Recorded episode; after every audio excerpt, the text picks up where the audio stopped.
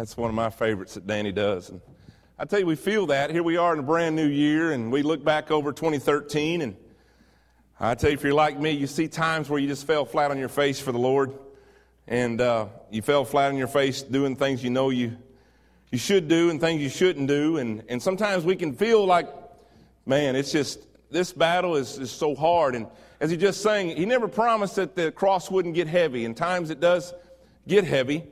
But the thing, an amazing thing about God is He said, I'll be there with you. I'm going to give you strength and I'm going to take care of you. I'm going to be there for you.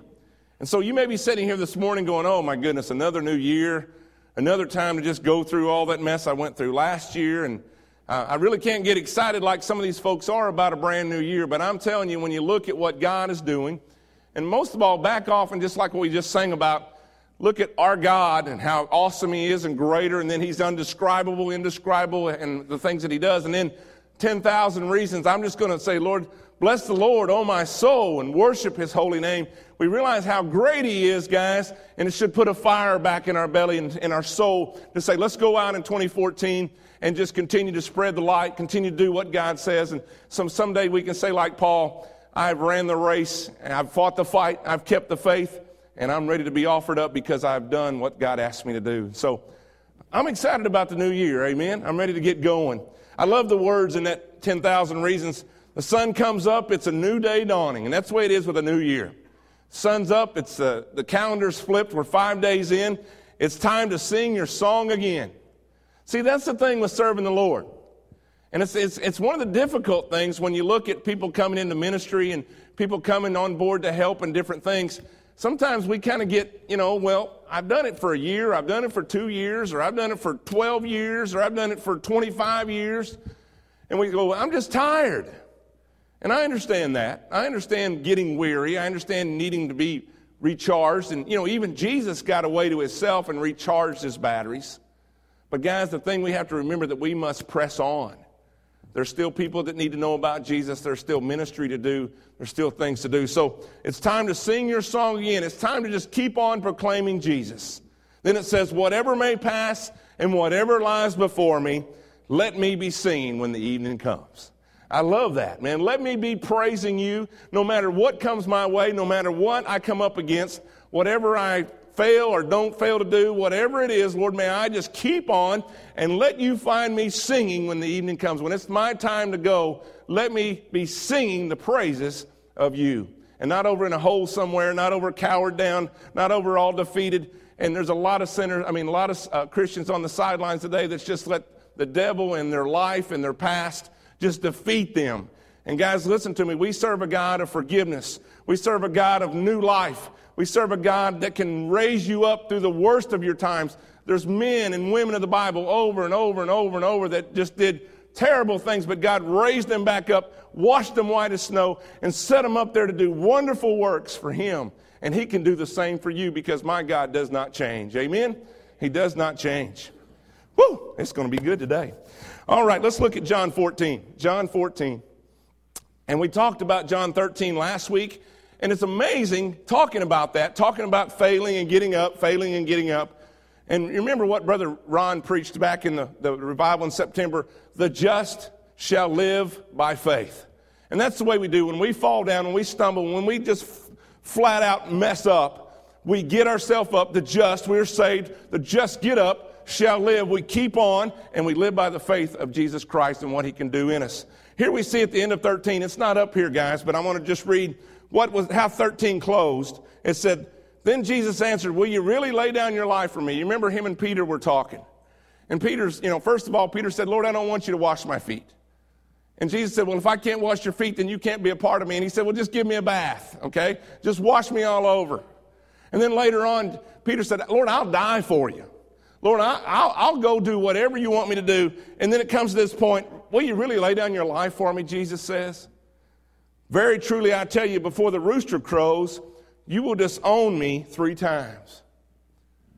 Man, you leave that verse, and we left there last week, and we're going, man, man, here we are. We seem like we failed, and Peter's got to be feeling like he failed. But then here comes chapter 14. And just like our God always does, even though we fail, and even in our human self and our, our carnal self and our old ungodly self, we, we do the worst things. He just says, Hey, wait a minute, here I come, and I'm going to pick you up and I'm going to set you back on the solid rock. Listen to the start of 14. Do not let your hearts be troubled. Guys, listen to me. You may be sitting there this morning, and whatever you're facing in the next week, months, this whole year, this message is for you. This message is for the believers. This message was for the, the, disciples at that time. I believe that for sure because they're trying to understand everything going on. And Jesus is saying, I'm not going to be with you much longer. I've got to go pretty soon. I've, I've got something I've got to do. I'm not going to be here much longer. And they're trying to grasp that. They're trying to put their brain around that. But he says this He says, Don't let your hearts be troubled. Settle down just a minute. Everybody take a deep breath and realize who's doing the holding. Isn't it good to know God's doing the holding? Amen. No matter what we face. Do not let your hearts be troubled. You believe in God, believe also in me, Jesus said. You believe in God, which you can't see at this time, but you believe in me. You can see me. You can see what I'm about to do. Now, we know this was fully God and fully man, but at this time, he was Jesus Christ in, in, in bodily form. He was about to go to the cross. Let not your hearts be troubled. Verse end of 13, what did he say? You're going to deny me. You're going to mess up. And then it comes into a new discourse and he begins to continue to teach. And I'm sure Peter's still thinking about what did he just say? He said, I'm going to deny him before morning. And he's just mulling this over in his mind and trying to get uh, understand it all. And then all of a sudden Jesus just kind of switches gears on him and says, But don't let your hearts be troubled. And I say that to you this morning. Whatever you're facing in 2014, do not let your hearts be troubled. You believe in God, believe also in me. My father's house has many rooms, and I know y'all love to hear many mansions, okay? Many rooms. If it were not so, would I have told you that I'm going there to prepare a place for you? You know what I like about that? There's room for everybody that will believe in Jesus Christ. There's room for everyone. I go to prepare a place. In my father's house, there's a bunch of places. There's mansions, there's rooms, whatever you want to call it. Whatever it is, guys, I'm telling you, what's the old story? Just give me a, a cabin in the middle of glory land. Just give me a little shack over there. But as long as I'm with Jesus Christ, it's going to be good. It's going to be good. And there's plenty of room. There's room for everyone. I'm not willing that any should perish, but that all should have eternal life. There's plenty of room. It's a prepared place for prepared hearts. He's preparing it for us. And if I go and prepare a place for you, I will come back and take you to be with me, that you also may be where I am. You know the way to the place where I'm going. As I said, it's a prepared place for prepared people. He said, I'm going to go, guys. I've got to leave. Again, think about it in small context, and then we can think about it in a bigger context. But think about it in that place as he's talking to his disciples. I've got to go. It's coming real close. I'm going to be leaving the disciples. I'm going to be leaving you. And then we look at and we step back and look at the bigger picture. I've got to go. I'm going to prepare a place for you. And I think we can look at this at two ways. We can look at He's going to the cross to prepare a place for us, to prepare a way to heaven, okay? He's going to the cross to prepare us a way. The second way is He's going to go to heaven from there and prepare us a home, a place to stay when this life is over. So I think he's got two, two things in mind there. I've read these verses probably at every funeral I ever do. I read these at my dad's funeral. Such, such comforting verses to know that he's preparing a place, he's getting it ready, that he's prepared a place through the cross, that he's preparing that place still today as he builds and, and masters it and puts it all together. And he says, if I go and make a place, I'm going to come back and get you. I'm going to come back. I'm coming back. And guys, let me tell you that today as we start 2014. I don't know if this will be the year. You know, we all say we're in the last days, and I understand that. But you know what? We also talked this morning in Sunday school class how we serve a merciful God and a patient God. To him, it might be a thousand more years. I don't know. But I do know that he's preparing that place and he's getting it ready. And he is coming back. He is coming back. And our, our part of it is to be ready. To be ready. When that horn sounds and that trumpet sh- sounds and the, the angel shouts and he steps out on those clouds and he calls his loved ones home and we're just going to be out of here. In a blink of an eye, the Bible says, in a twinkling, in a blink of an eye, it's going to be over. We're going to be home. That's, that's pressing on. Press on. Keep on pressing on. I know the cross is heavy, but it's worth it. It's worth it. Thomas said to him, Lord, we don't know where you're going. So how can we know the way? They're still trying to. And guys, listen to me. We still don't really understand God. Amen. I mean, we, these guys, we, they ran around with him and they were there and listened to his teaching. They sat at his feet. They saw him do, do incredible miracles. They seen him just touch a guy's eyes and he could see. And they, told, they watched him just walk to a grave and say, Lazarus, come out. And here come Lazarus walking out. I mean, the things that they've seen is just incredible. But then when you get in the deeper rooted stuff of Christ, they're still saying, Lord, we just, we still don't quite get it. And I think there's a lot of times in our life Lord, why does it have to be hard? Lord, why doesn't justice come when it should? Lord, why does people get sick? And why does my friends have cancer and they have children? And, and Lord, why is it so hard? Why, why does families break up? And, and why does all these crazy things have to happen? Why? Why? Why? Lord, I don't understand. We're, we're just like Thomas. Lord, we don't understand. Can you, can you explain to us how it's supposed to work? And he does over and over. And we still, in our hearts and in our hearts and our minds, it, it's hard for us to wrap around. And so we can't sit here and say, man, how comes Thomas couldn't understand? He was right there with Jesus. You know, we kind of like to say, if that would have been me, you know, we'd have been like Peter. We'd have been shouting out, oh, well, I'll die for you, Lord. And guys, in the very next breath, Lord tells us, just like he told Peter, you're going to deny me for the day's over with. And it's something the way we are. And it's something the way we are? He's told us and showed us over and over and over and over my way is the right way. My way is the good way.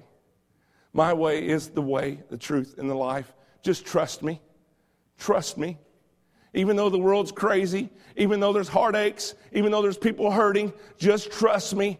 I'm working in and around and through all the curse of this world, and I'm going to bring life out of this world if you'll just follow me. If you'll just follow me mercy.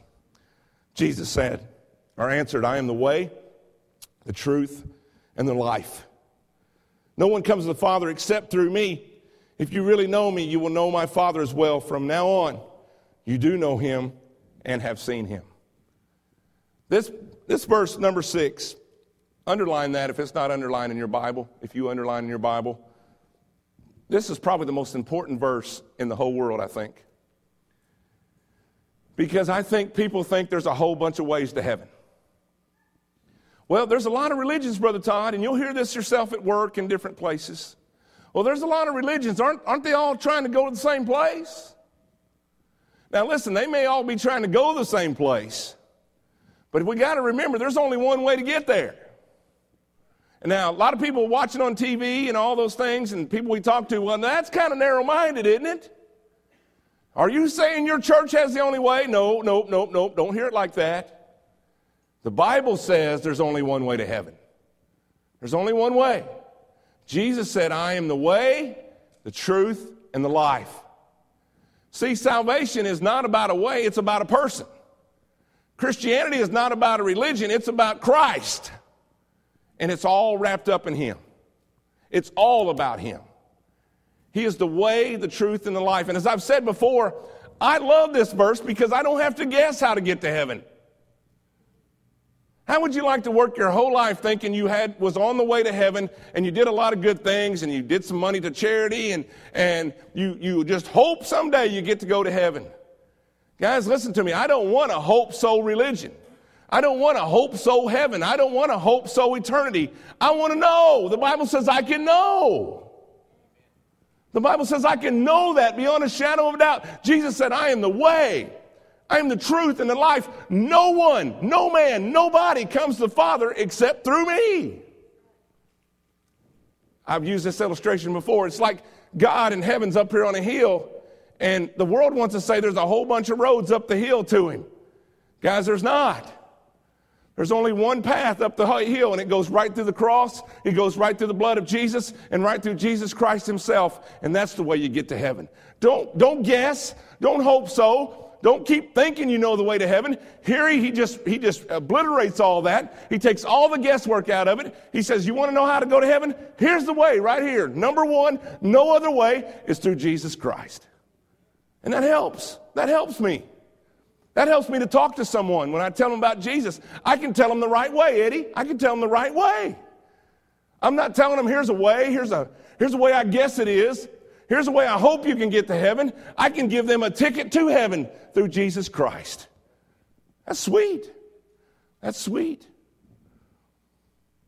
No one comes to the Father except through me. If you really know me, you will know my Father as well. From now on, you do not, you do know him and have seen him. And Jesus just saying right there, I'm man, but I'm also God. And if you've seen me, you've seen the Father. Because I'm, I'm, I'm, I'm one with him.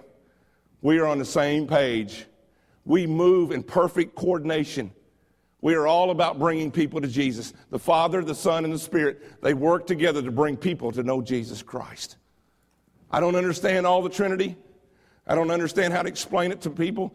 Uh, even the commentary said, we'll never be able to understand all this, but I knew this, I do know this, that God and the Son and the Spirit are working together in perfect harmony, three in one, to bring people and mankind to Jesus Christ.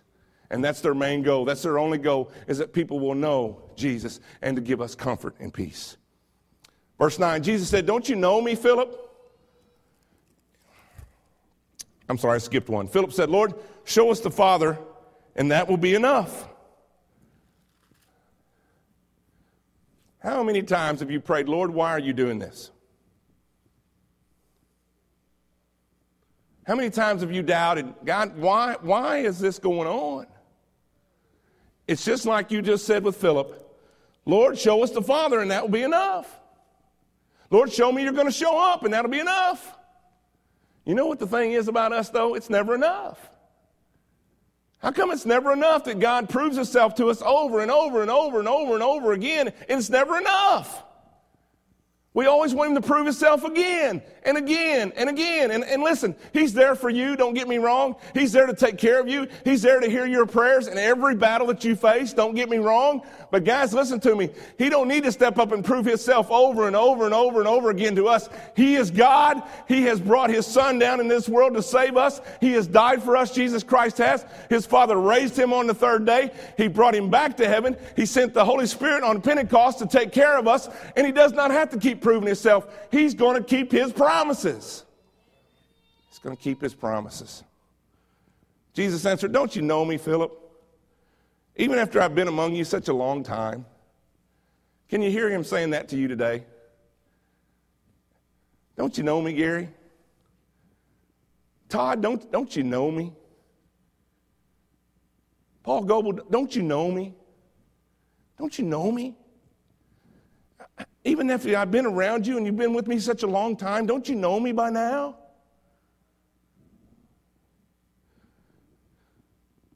Anyone who has seen me has seen the Father. How can you say, Show us the Father? Don't you believe that I am the Father and the Father is in me? The words I say to you, I do not speak on my own authority. Rather, it is the Father living in me who is doing his work. Believe me when I say that I am in the Father and the Father is in me or at least believe on the evidence of the works themselves. If you can't grasp the bigness of God, if you can't grasp the bigness of the Son and the Holy Spirit, just look at the works they've done. There's evidence there. When you go to court, they're going to bring evidence toward you. you know, if you're guilty, they're going to bring evidence. They're going to show you the evidence, and that should lead toward a guilty or non guilty. All right? Here, Jesus said, Look at the works, look at the evidence that I've done for you. Look at these things over and over and over. Is that not enough? Verse 11 Believe me when I say that I am in the Father and the Father is in me, or at least believe on the evidence of the works themselves. Very truly, I tell you, whoever believes in me will do the works I've been doing, and they will do even greater things than these because I am going to the Father. And I will do whatever you ask in my name so that the Father may be glorified in the Son. You may ask me for anything in my name, and I will do it. Whoo, there's that verse. There's that verse they love. I can just pray anything I want and you'll do it. There's a whole lot more to that verse than that, okay? We all love that verse because we love to say, well, hey, all you got to do is just pray it and it's going to happen. But you got to read the verses before it. I will do whatever you ask in my name so that the Father may be glorified in the Son. Oh, here we go. How can I know that God will answer my prayers? Is if what I'm wanting will glorify the Son. If what I'm wanting will glorify God, then I can pray it in Jesus' name. Here's the way we like to pray it Lord, I want this, this, this, and this. In Jesus' name, amen. Amen? Y'all ever prayed that before? I'd like to have this, this, and this, and this. In Jesus' name, amen. It's not the way it works.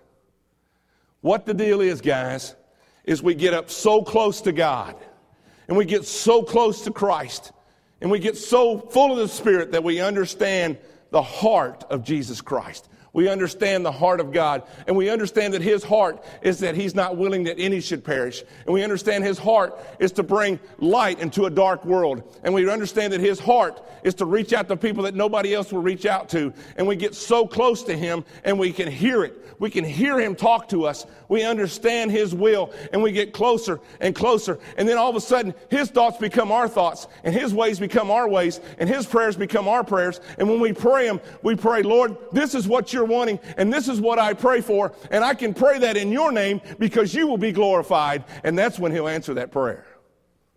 That's when he answers that prayer. Isn't that something? This is not a, this is not a, a fairy godmother prayer. People want to tell you today that this is a fairy godmother prayer. You just say, just wave your wand over it, say in Jesus' name, and it happens. But I'm telling you, there's a lot more required of us to pray in Jesus' name. You know, sometimes we're not worthy to pray, pray in Jesus' name because we're not close enough to know what His name and what He's wanting is. We're not close enough to know His will. He wants to know. He wants us to hear Him. He wants our heart to be like His heart. He wants our heart to know what His heart's thinking, and He wants our hearts to move in unison. He wants us to become part of what He is about. That's big. That's big.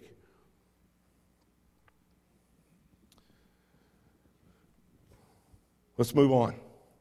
Now, here's another promise. We live in a troubled world. These disciples were troubled. They couldn't understand why Jesus said, I've got to leave. They're trying to grasp it. He said, I'm going to be, I'm going to lay down my life. And they're, under, they're trying to grasp it, but they don't understand it all. Just like we're trying to understand what God's doing in our life and how He's working. And, and we go back to Romans 8 28 that He's working all things together for the good to Him that love the Lord. And we can't understand the good right now because we can't see it. But I'm telling you, way back in the background, God is orchestrating something incredible and He's bringing something good into your life because He's working in all to bring together all good to all man that believe in Him. So we got to wait and we got to be patient, and none of us like that. Amen or oh me. We don't like to be patient. But God says, I need you to wait. I need you to wait. Now He promises something else to get us through. If you love me, keep my commands. We kind of talked about that Sunday night. You know, if, if being a Christian, and this is what we said Sunday night, if being a Christian was just wearing a cross necklace or wearing some cross earrings, or, or I'm going to go to Lifeway and get me a, a Christian t shirt, I'm going to wear them every day to school. Or I'm going to wear them to work and let everybody know, hey, I, look, at my, look at my Christian t shirt. If that was what being a Christian was about, anybody could do that. If you got 20 bucks, you go buy you a t shirt, boom, you're a Christian. Guys, it's much more than that. If you love me, if you're mine, you're going to keep my commandments. What did he say the commandments was? I give you a new commandment. To love the Lord your God with all your heart, soul, and mind, and love your neighbor as yourself. And then he went a step further, and I want you to love your enemies. He just upped the goal a whole bunch. He just upped the standard a whole lot, didn't he? All of a sudden, my t shirt ain't going to get that done. It's how I act, it's what I do. It's what I say. It's how I love people. It's how I take care of people. It's how I show them God's love. That's the way that I'll know I'm His. If I do what He asks me to do, if I love the way He, he asked me to love, then I'll know that I'm His. If you love me, keep my commands, and I will ask the Father, and He will give you another advocate to help you and be with you forever the Spirit of truth. Mm. He's going to send the Holy Spirit. The day of Pentecost would be not far away. We had the cross, we had the resurrection, we had a little time with Jesus. He ascended into heaven. Not long after that, Pentecost came, and the Holy Spirit was brought into this earth. Let's read about that. The world cannot accept him because it neither sees him nor knows him. People that are lost, people that have never known Jesus as their Savior can understand this Holy Spirit thing. It's like, woo, it's out there. We understand it because He draws us. And these people, if they will understand, if they will love Christ and let Him speak to them, He will draw them to Him through the Holy Spirit. And they will begin to see the light. The light will come on. There's a lot of, lot of people out there in the world that's living in a dark room. It's dark and they're bumping into things and they're bumping into things and they're bumping into things. If you know Jesus, the light's been flipped on. Doesn't make it perfect, but we can see a whole lot better than when we're trying to bump around the dark. And that's why they don't understand it. They don't see it, they don't get it. It's our job to live in a way that they see the light, not in us, but to glorify God. So they can see God and they can understand and they can start to feel the Spirit moving and drawing them to Christ because the Bible says that no one can come to the Father unless they are drawn by the Spirit. They must, they must get a grasp of the Spirit. And Jesus said, There's some things going on here. But you know him, for he lives within you and will be in you. I will not leave you as orphans, I will come to you.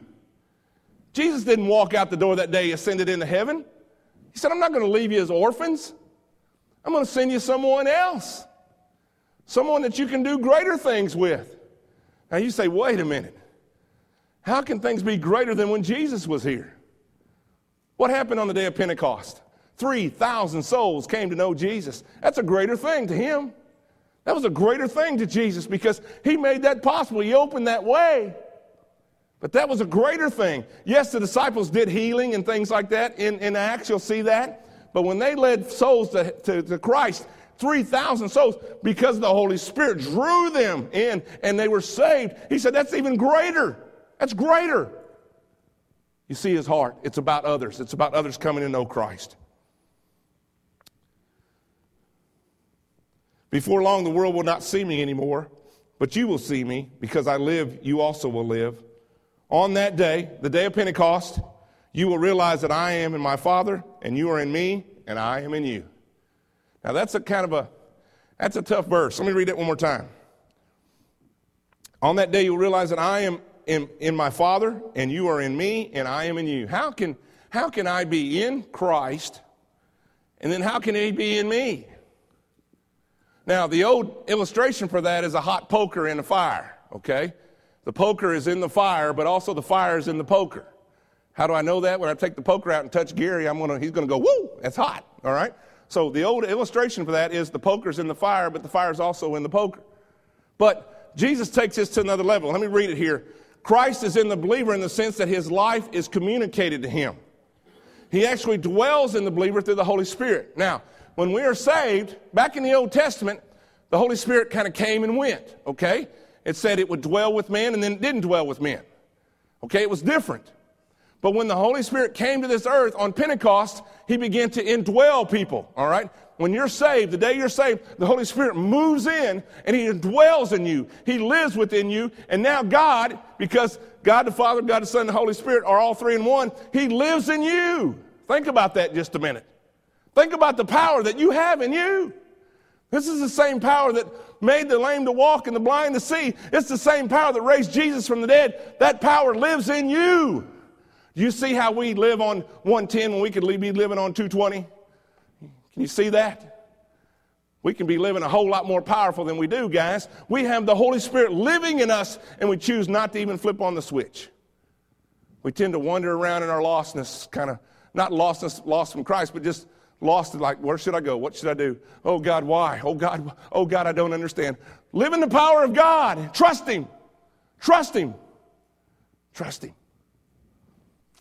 and then it says the believer is in christ in the sense that he stands before god in all the merit of the person and work of christ now he's in us through the holy spirit someday we will stand in christ how will we do that we'll stand before god the father and when he looks at us he's not going to see us because we've accepted Him and the Holy Spirit's moved in, He looks at us, guess what? He sees the Son. We are living in Christ. He sees Jesus Christ standing before him. He sees the blood that covered our sins. He sees the price that was paid and stamped on us, paid in full. And we stand before God the Father in that great grace, and he says, Well done. Enter in because this is your reward. Woo! That's good. That's good. That's what he wants to do for you and I. That's the power we live in. Why do we live such defeated lives? Why do Christians frown more than anybody else? I don't know. Maybe it's been a bad day at church. Maybe the preacher preaches too long, and I do. But, you know, it's just, why should we be sad? We serve a risen Savior. He's in the world today. You ask me how I know He lives? He lives within my heart. Mm. It's going to be a good year, boys and girls. It's going to be a good year. I'm going to stop there. I'd like to keep going, but I'll just stop. And on that day that I am in the Father, and you are in me, and I am in you, whoever has my commands and keeps them is the one who loves me. The one who loves me will be loved by my Father, and I too will love them and show myself to them. Hmm. Isn't that something? And on that day, hmm, it's going to be good. Let me read you one more verse. And on that day when my strength is failing, the end draws near and my time has come. Still my soul sings your praise unending. 10,000 years and then forevermore. Bless the Lord, O oh my soul. O oh my soul. Worship his holy name. Sing like never before, O oh my soul. Worship his holy name. There's hope and trust in Jesus Christ. Amen. There's hope. I know it may look, you may be facing the biggest mountain of your life, and I understand that. But I'm telling you, we serve a big, big God, and everything, the Bible says, is under his feet.